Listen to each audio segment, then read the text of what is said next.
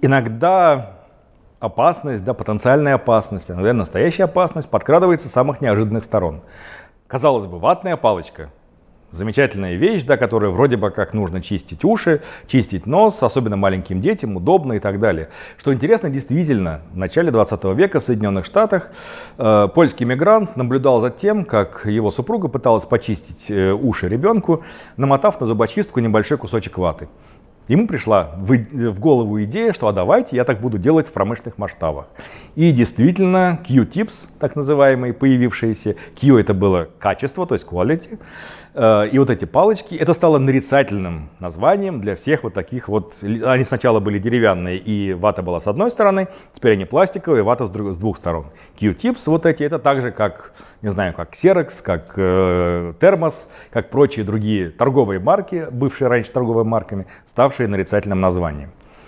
Э, проблемой это стало где-то годов 70-х, э, когда медики начали потихонечку фиксировать э, увеличение количества случаев травм именно барабанной перепонки из-за того, что слишком заботливые родители, да, туда прям глубоко в слуховой проход вводили палочку, иногда смоченную перекисью водорода, иногда смоченную борной кислотой, то есть, как вы понимаете, антисептики, то есть нужно все это вычищать.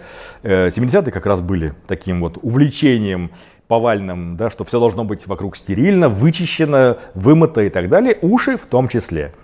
И это увлечение длилось достаточно долго. С 1990 по 2010 год, например, только в Соединенных Штатах и только в стационары обращений зарегистрировано более 260 тысяч. Это было столько травм барабанной перепонки при помощи вот этих вот ушных палочек.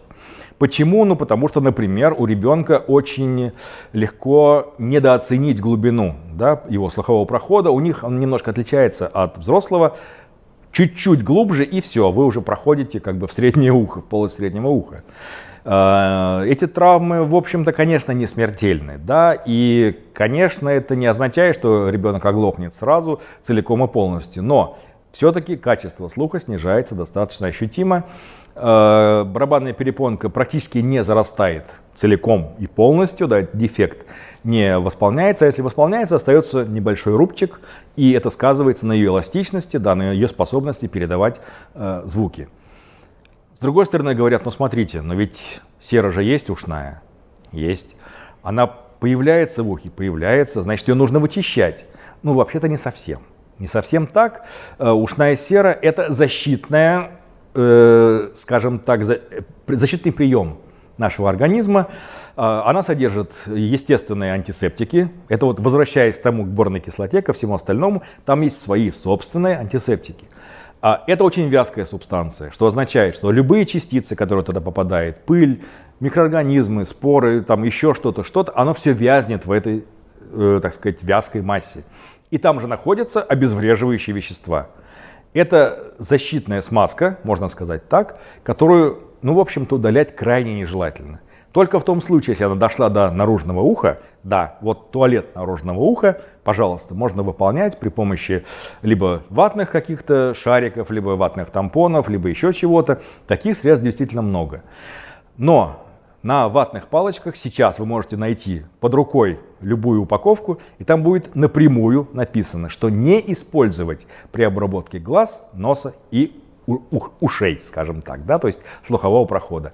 Это предупреждение появилось э, где-то с 2014 года на абсолютно всех упаковках, то есть сначала начали появляться в Соединенных Штатах, потом в Европейском Союзе, потом и у нас. Теперь у нас на русском языке обязательно есть вот это предупреждение. А зачем они тогда нужны?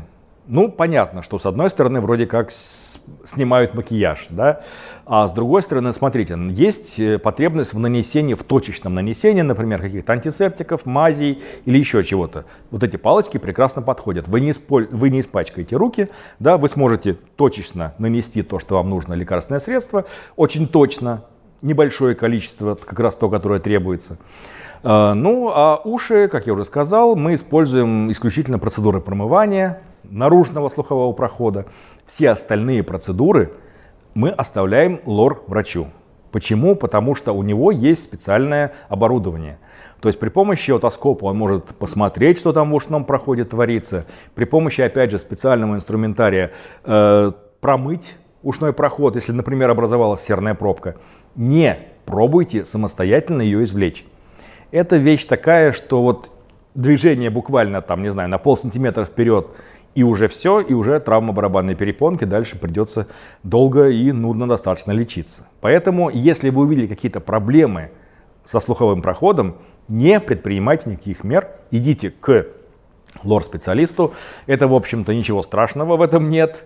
У него, конечно, оборудование выглядит страшно, да, то есть это хирургический, в общем-то, специалист. Э, лор это хирургическая специальность. Но э, помощь от него будет оказана самая настоящая, самая действенная и, главное, не травматичная. Еще раз повторюсь, ушные палочки теперь не ушные. Не используйте их в таком качестве.